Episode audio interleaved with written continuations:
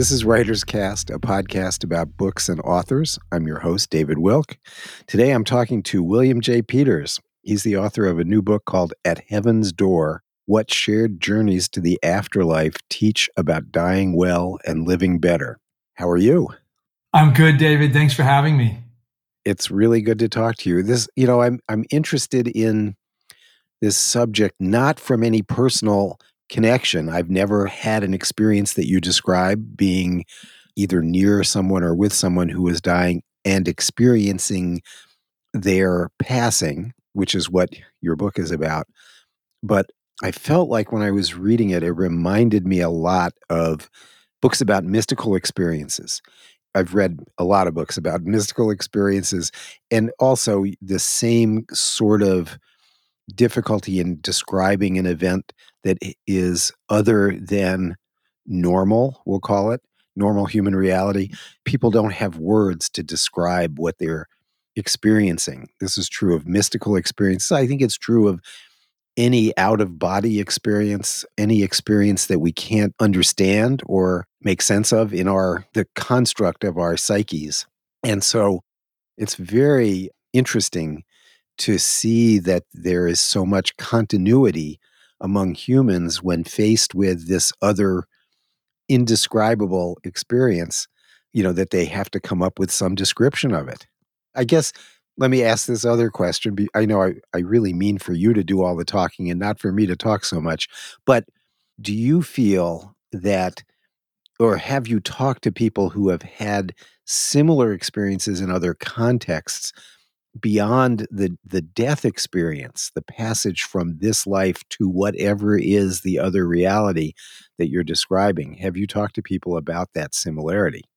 Yeah so the shared death experience and i'll just be really clear on the definition that i use and that we use in the field is that somebody's dying and a caregiver or loved one sometimes even a bystander will report that they shared in this transition from this human life into the afterlife. They use the term afterlife.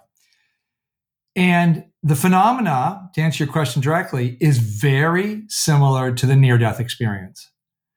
So that makes sense if you think about it. The near death experience is experienced by somebody who's having a brush with death. They're coming very close to leaving their human existence. In some cases, they've been physically dead on an operating table with, you know, their heart rate stopped. And of course, they come back and they often tell of these tales of what they saw, which is a beautiful light or heavenly realms or deceased relatives, had a life review, all of this, and very pleasant, the most sublime feelings they've ever known. Well, the shared death experience is, is is similar, if not identical, in terms of capacity of phenomena that can be um, had, if you will. The difference in a, in a shared death experience is that the most dominant feature that an experiencer will express is that they saw the dying during the transition. So, of course, that's not possible in the near death experience because the near death experiencer is the person possibly dying. But in this experience, it's the caregiver loved one who's glimpsing or witnessing or observing or strongly sensing the transition of their dying loved one. And what they tell us is that the most dominant motif is journey. There's a journey that they're privy to, and it's beautiful and it's guided and it's safe. And so they often come back from this with a, with a few very profound after effects. The first of which is they state that they know their loved one is alive and well in a benevolent afterlife. They know that they'll see their loved one again at some point. Their fear and anxiety of death, if they had some to begin with, is greatly alleviated, if not eliminated and their grief is much different than typical grief processes that you know we i'm a psychotherapist specializing in grief and bereavement and when somebody comes to me after a shared death experience they still feel loss you lose a loved one you're going to feel loss but the loss is held in a much more meaningful context. It's imbued with a sense of this is the way life is, and we all go to a greater, deeper reality after this. So their grief, while painful, is not as enduring and uh, complex as it would be uh, had they not had the SDE. Right, which makes sense. And I really meant to give a better introduction to you than to just launch into the question. But I, I'm just struck by the, you know, one of the things you talked about in the book was the commonality of experience across so many different individuals who don't know each other. It's not like they read a book about it and then had the experience. So, um, and I remember reading something, and I can't remember where it was, might have been in an anthropology textbook about uh, people taking ayahuasca and seeing the same animal image that everyone else saw going back thousands of years in history that the drug itself put them in a state of connection to a particular spirit realm. Um, now, what, this sort of raises another question because culturally, while there is some commonality in how we think about the spiritual realm, human beings, that is, um, you know, across cultures, across um, time, there are differences too. You know, some of it is culturally uh, interpretive, and we are given a, you know, the culture creates a context for what we experience, and also the experience creates context in the culture. Um, and so, you know, one of the, you talk to mostly people who come from a Western tradition um, you know, Judeo Christian. And I'm curious to know if you've studied or talked to people who have had what, and I'll use your language, the shared death experience from other cultures who would view it perhaps differently. I mean, you did talk about how difficult it is for us to experience death. It's something that we as a culture don't want to deal with. You know, we all, I mean, the irony is we all die. No one wants to deal with it. Um, we're all scared to death of it. So, you know, in a lot of ways, what you're doing is helpful to getting us past that social construct that makes it so difficult for us. But I, I, I am curious whether that experience is shared across different cultural traditions or religious traditions, even. Great question. And, you know, we haven't done any study of these types of experiences uh, formally in any pre industrial cultures. Our research, we have people in New Zealand, Australia, all over Europe, North America being the most common a place where our experiences come from my sense is, and you know, I lived and worked in Central and South America, in Guatemala and Peru, which have, and I worked with, um, you know, a lot of indigenous people. And my sense is these experiences are more a part of their lives in a way that that um, I mean, their practices, they have, you know, shamanic journeys are kind of regular spiritual practices for uh, indigenous people who are practicing, of course. Um, so I think they're more available to the shared death experience, and they're more available in a way that it's more integrated into their life. And maybe they're having these experiences not just at time of death. Maybe right. they're having them in other ritualized practices, if you will, journeys when I was thinking of as you were talking about that, I'm sorry to interrupt you, but you know, you're probably familiar with the Sundance ceremony, Plains tribal people doing a five day dance to achieve a connection with spirit realms and also, you know, fasting, going off on uh, quests to connect with spiritual beings. And in a lot of ways, I think the commonality of human experience is that this idea that this reality is the only reality is belied by these experiences. You know, and Western culture being materialistic and structuralistic and commoditizing experience does distance us more from spiritual realms than is true in other uh, societies, not just tribal or pre industrial or indigenous cultures, but maybe in cultures that are more integrated uh, with the spiritual realm to begin with. Well, I couldn't agree more. The Western mindset is very materially based. It is, you know, what we call the Enlightenment in the West was really a closing down of relationships, our relationship collectively with, you know, the spirit realm or the invisible realms that could not be touched, tasted, measured, weighed, right. all of that. I mean, that was the whole movement. And, you know, at that point, there was a time when theology and philosophy in, in the history of the West was this kind of the same study. You know, um, theologians and philosophers were largely one. And then with Enlightenment, there was a big split off.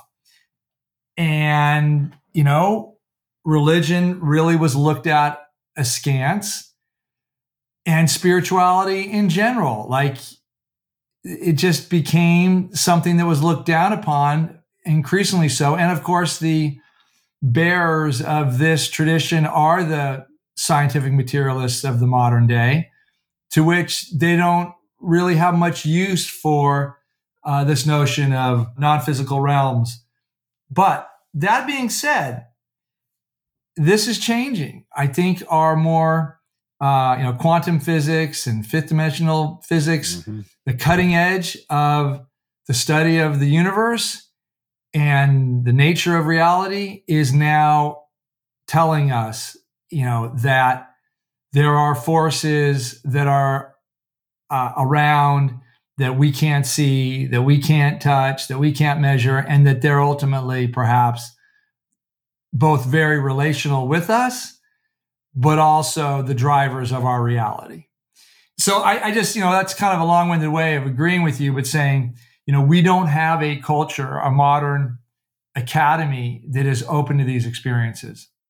Right. Do you, I mean, do you feel that I would guess, going to, this is a leading question, um, that in your work, you're faced often with uh, skepticism um, that people will try to explain what you're recording with a different viewpoint. In other words, not to diminish the experience. You know, you can admit that someone has that experience, but the skeptic might say um, that they're uh, projecting what they're experiencing. You know, that it's a deep seated psychological response that they are. it's totally weird. I just watched the new Matrix movie and it, you know it kind of grapples with some of those ideas in a kind of stupid way but does recognize that we can't tell the difference between what we project as reality and what is reality you know in the sense that you experience something it could be a complete projection of your mind onto what you're experiencing. So that the doubting person the skeptical person will maybe say you know what you've recorded is you know, you can't doubt that someone feels the way they felt or saw what they saw, but did they really enter a spiritual realm or did they simply, you know, is it somewhat Jungian, you know, that they're projecting a iconic human chthonic sense onto their reality? And I have trouble with that if someone dismisses what you're experiencing, but then there, you know, the the sort of healthy skepticism is a fair reaction and I'm just curious, what do you say when someone approaches you from that perspective? It's a great point you're making, and one that I encounter increasingly with um, both the literature, the the publication of the first research-based article in the American Journal of Hospice and Palliative Medicine, one of the leading medical journals, that accepted the research and accepted it actually with some gratitude that me and my team had spent the time to you know interview 134 folks really break down the phenomena show the compelling patterns um, it's obvious from the way we present this that none of these experiencers had ever heard of the shared death experience there was no you know trope to step into to to you know mimic uh, an experience. So and we had people in Australia, and you know I can think of a great example here, David. We had a two mothers, one in Australia and one in West Virginia, or one in Sydney and one in, in uh, West Virginia.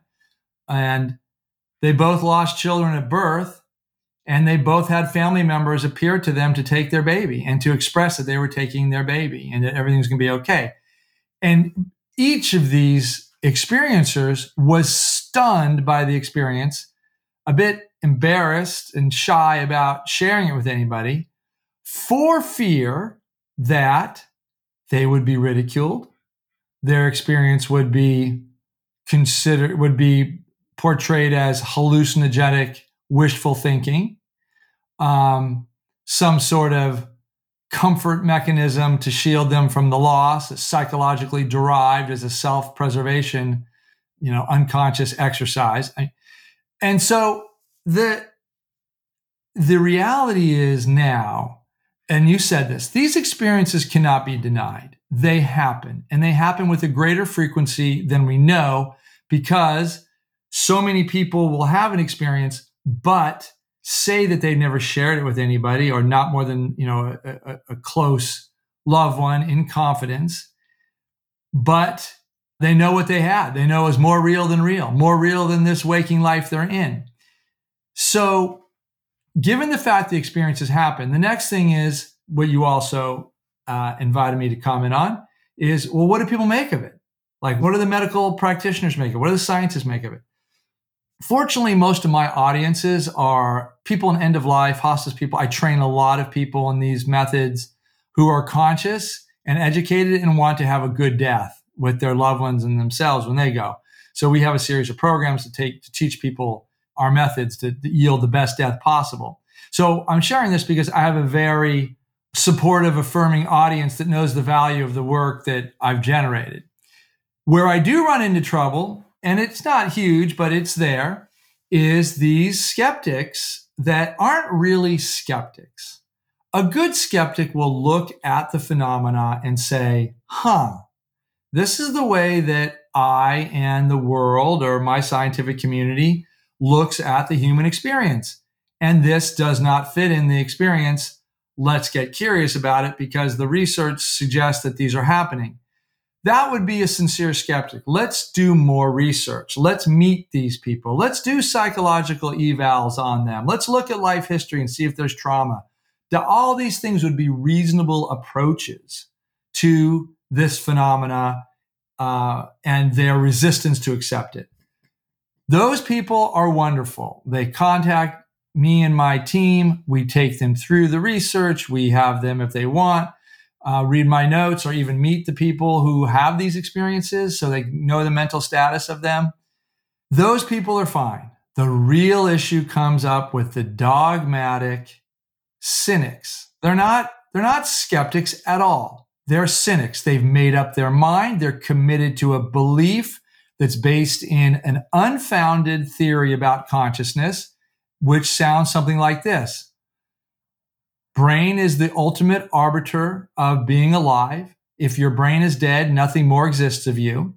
So, if the brain is the arbiter of consciousness, if the brain is responsible for the generation of consciousness, once the brain is dead, there should be no consciousness. So, if these experiences are happening, they're making them up or they have to be they have to have a, a hallucinatory status to them or a delusional status or some sort of traumatic event is causing these psychotic episodes. You got all these pejorative terms in mental health, but the reality is none of it adds up. These are healthy people with sound minds at the time of death of a loved one, unbeknownst to them, they have this experience and they're reticent to express it initially. But when they realize in their interviews with me and my team that we understand the phenomena, our questions are geared at understanding more deeply their experience, they let down their guard and they basically express an experience, the shared death experience that fits very well in our literature and even in some existing pre-existing literature, although we have done the most uh, in-depth study to date of the shared death experience. You know, you might actually even think that if this was a projection or a hallucinatory experience or a psychotic, that it would be more common.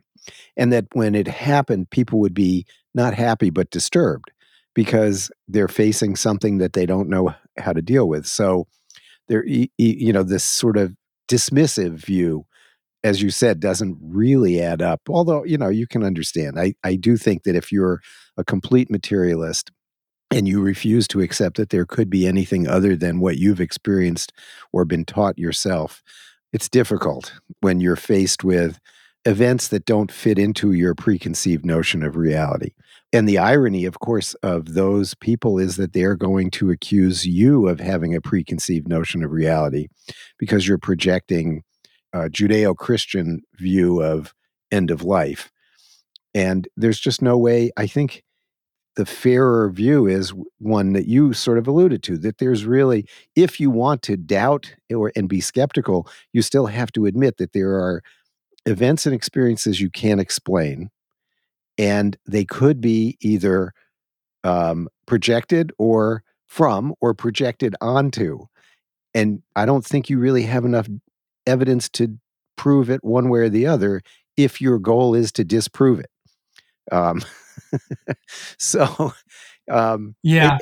it, it, it is sort of there is the that kind of irony. I also would assume you would maybe get some pushback from traditional religious people who may feel as they did about you know mystical experiences were rejected by um, organized religion um, even though they took place in the context of that religion. Um, you know especially in, in christianity in the early Renaissance, um, you know, was and and later not very kind t- kindly toward um, uh, the spirit, you know, the kind of um, mystical point of view because, or the mystical experience because it tends to undermine received wisdom, whatever that received, and it undermines power because you know the the voices and the spirits that or the spiritual realm is pretty powerfully opposed to the materialist realm. You know, it's sort of like, okay, if you want to be Christian about it, when they talk about the preaching of Jesus Christ, it is pretty clear that he was opposed to all materialist hegemony. and he didn't just, you know, where did he come from? You know, where did that, if that didn't come from a spiritual place, okay, fine. You know, he was just a, a, a radical Marxist before his time. But um, you know, when you read the when you read in um, closely, it, it's pretty clear that that was what what was being said was pretty radical, um, and it still is. And so, you know, you just I I sort of feel like the the conflict between sp- the spiritual realm and the materialist realm is pretty difficult to resolve. I could not agree more. It is quite a chasm.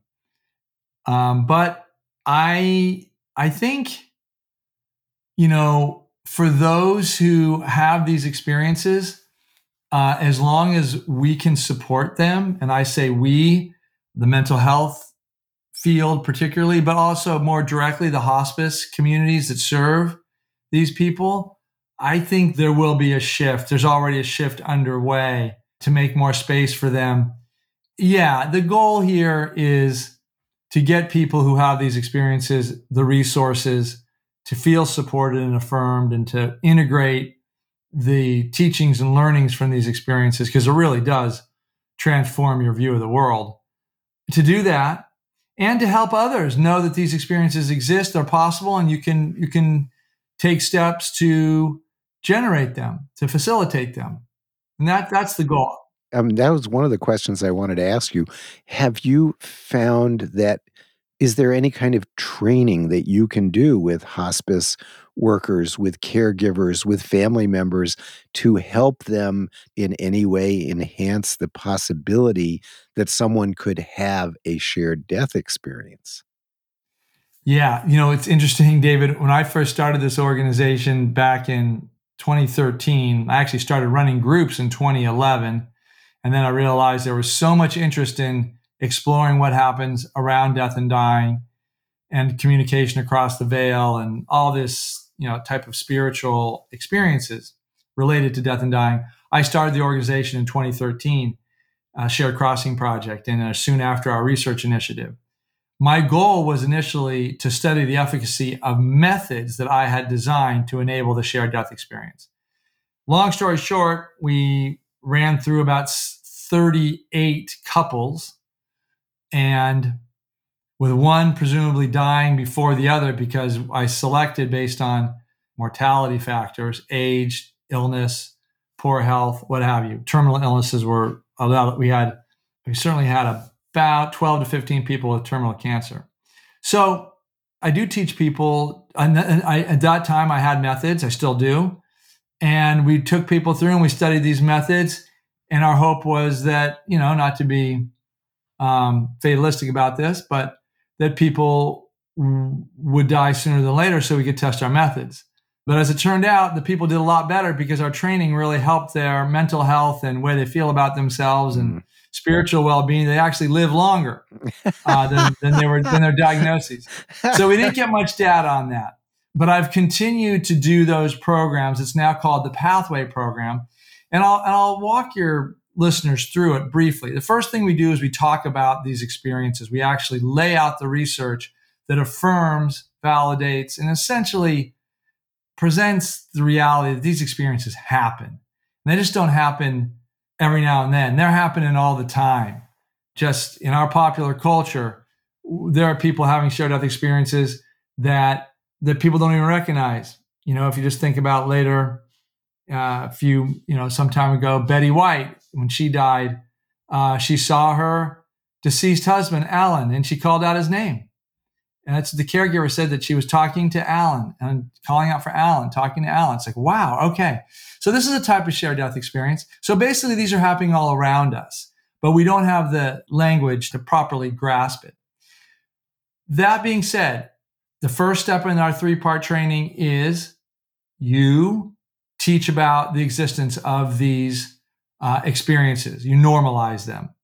Then you go into the practices that I put together from the East and the West, and that is these practices of reviewing your life, finding your regrets, working with your regrets, having compassion, doing forgiveness wherever you can do it.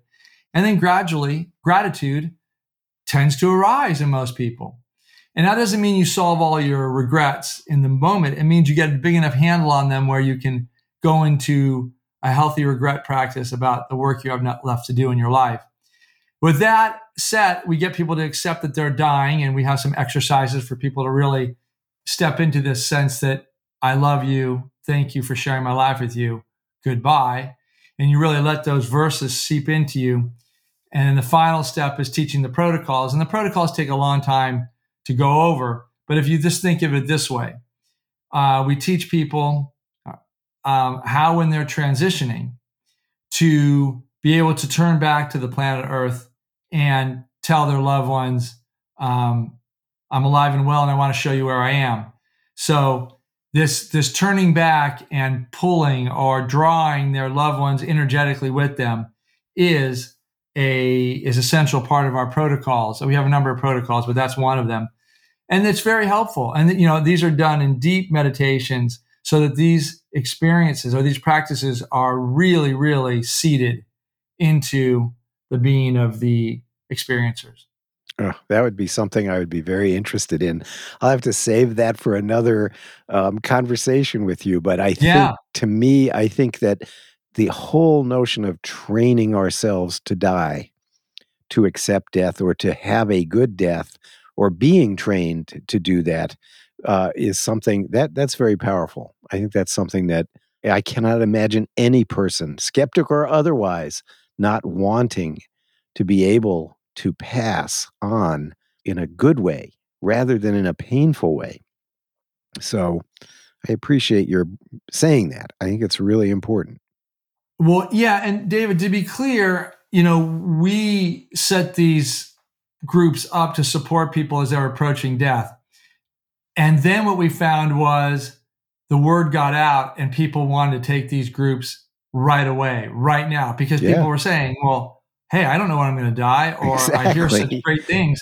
People Right. were saying, the feedback after the group was, I don't care if I had the shared death experience. This practice was so wonderful and waking me up and working things out with my, you know, unfinished business with loved ones and myself that I advocate for this group at any time.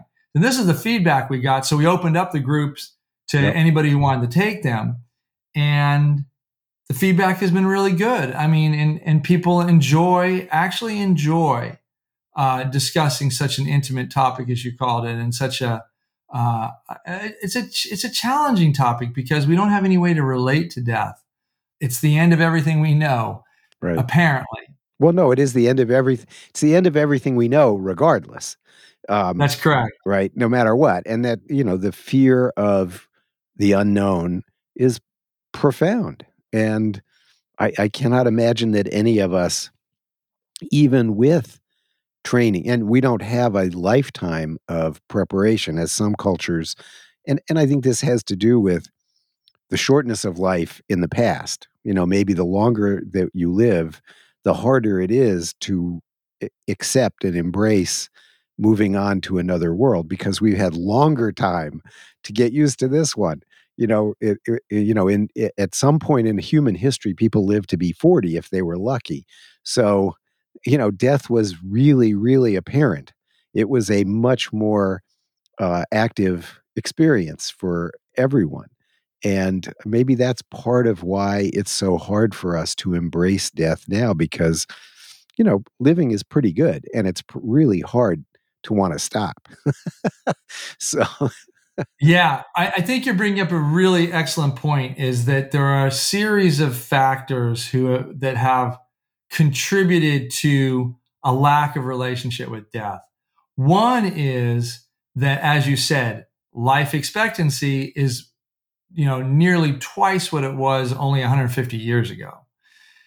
The other piece is, and this is related, is that our medical mm-hmm. care Yep. is so good at keeping people alive right. that now people have this response that, well, uh, you know, the doctors, the medical folks will figure it out by the time I get to death and I'll won't be as relevant.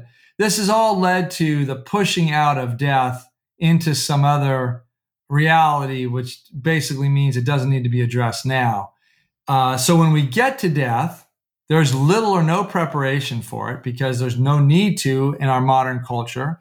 And this is the, I want to say, the complicitness of both the medical sciences for telling us that we're going to find cures for everything, for doing such a good job of keeping us alive when in when in the you know any other time in human history, these accidents or health problems would have caused an imminent death, and uh, and the society wants to buy into that. Our public wants to buy into the fact that, not to the fact, to the belief that death is far away. It's not going to impact me for a long time.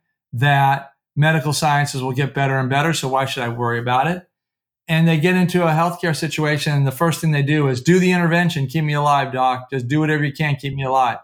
Part of that is from watching too much television, I guess.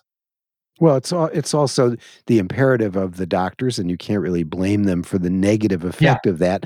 But their job is to keep, you know, the, to do no harm, to keep people alive, to cure. Yeah. So that's what they do, and they do it really well. And unfortunately, it has that corollary effect, which you're describing, which is, well, we we come to believe that death must not be good if we're trying to avoid it so much. You know, how could you embrace it? Every minute of your life, you've been raised to think that death is something that you don't want. And so it's almost impossible for us not to feel the way we do. You're right. It's that confluence of culture, our entire culture, which includes our healthcare system. You know, they, Yeah. Yeah. then no one wants to look at it. And there's huge cost for that too. Uh, I think, I think increasingly people are seeing the quality of life when people get on life support or just live longer than their natural body would have determined for them. So these are going to be some big questions in our in our culture. But these shared death experiences really provide some insight into what happens at the moment of death. And also, you know, someone asked me the other day, like, what is the range of impact of a shared death, shared death experience if, if it does become in, um, accepted in our society? And I said, well, for one, we're going to have a lot better deaths, better deaths defined as people really doing what they need to do before they die. So, an openness to death that had been previously non existent. Because with the shared death experience, death becomes like um, a very desirable experience. I'm not saying everyone wants to die right away, but it certainly is not adversive. Um, in other words, it's not something you would shy away from. I'm not saying you won't live your life fully, but I am saying is once you started declining and you were looking at a, if you have a cancer diagnosis and your prognosis is, you know, three to six months with not much, uh, if you don't do anything, um, but you know, a year and a half, two years, maybe three years, if you basically radiate your body and ingest, you know, chemo, this chemicals, these are not desirable deaths for most people. And so the shared death experience says, wait a minute. Why don't I just go out on my own natural terms? Why don't I circle everybody up that I love about? Why don't I use the practices and protocols of good death and good dying, conscious dying? And why don't I do this on kind of my own terms? Not that you're going to determine when you die, but you're not going to go to extraordinary means to get, you know, a year and a half more of compromised, painful living. And you integrated your life instead totally. of just fighting till the end and then essentially you're all you know we're all going to disappear no matter what so um, yeah i think what you're saying resonates for a lot of us and um, I, I, wasn't expecting to feel that way you know reading this book I, it was more yeah. uh, i didn't realize it was going to take me there and i really appreciate it well yeah i mean to finish this off in terms of the question you asked um, because i stopped was that this could ultimately be really good for our economy because the real drain on our healthcare system and on our government expenditures is healthcare in the last six months of life.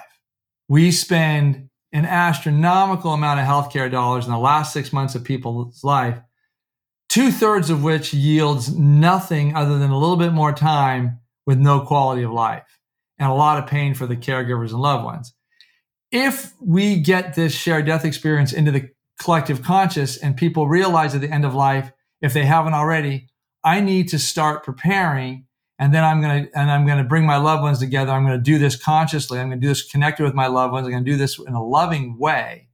Then they will not engage in all this extraneous, optional medical interventions that don't yield.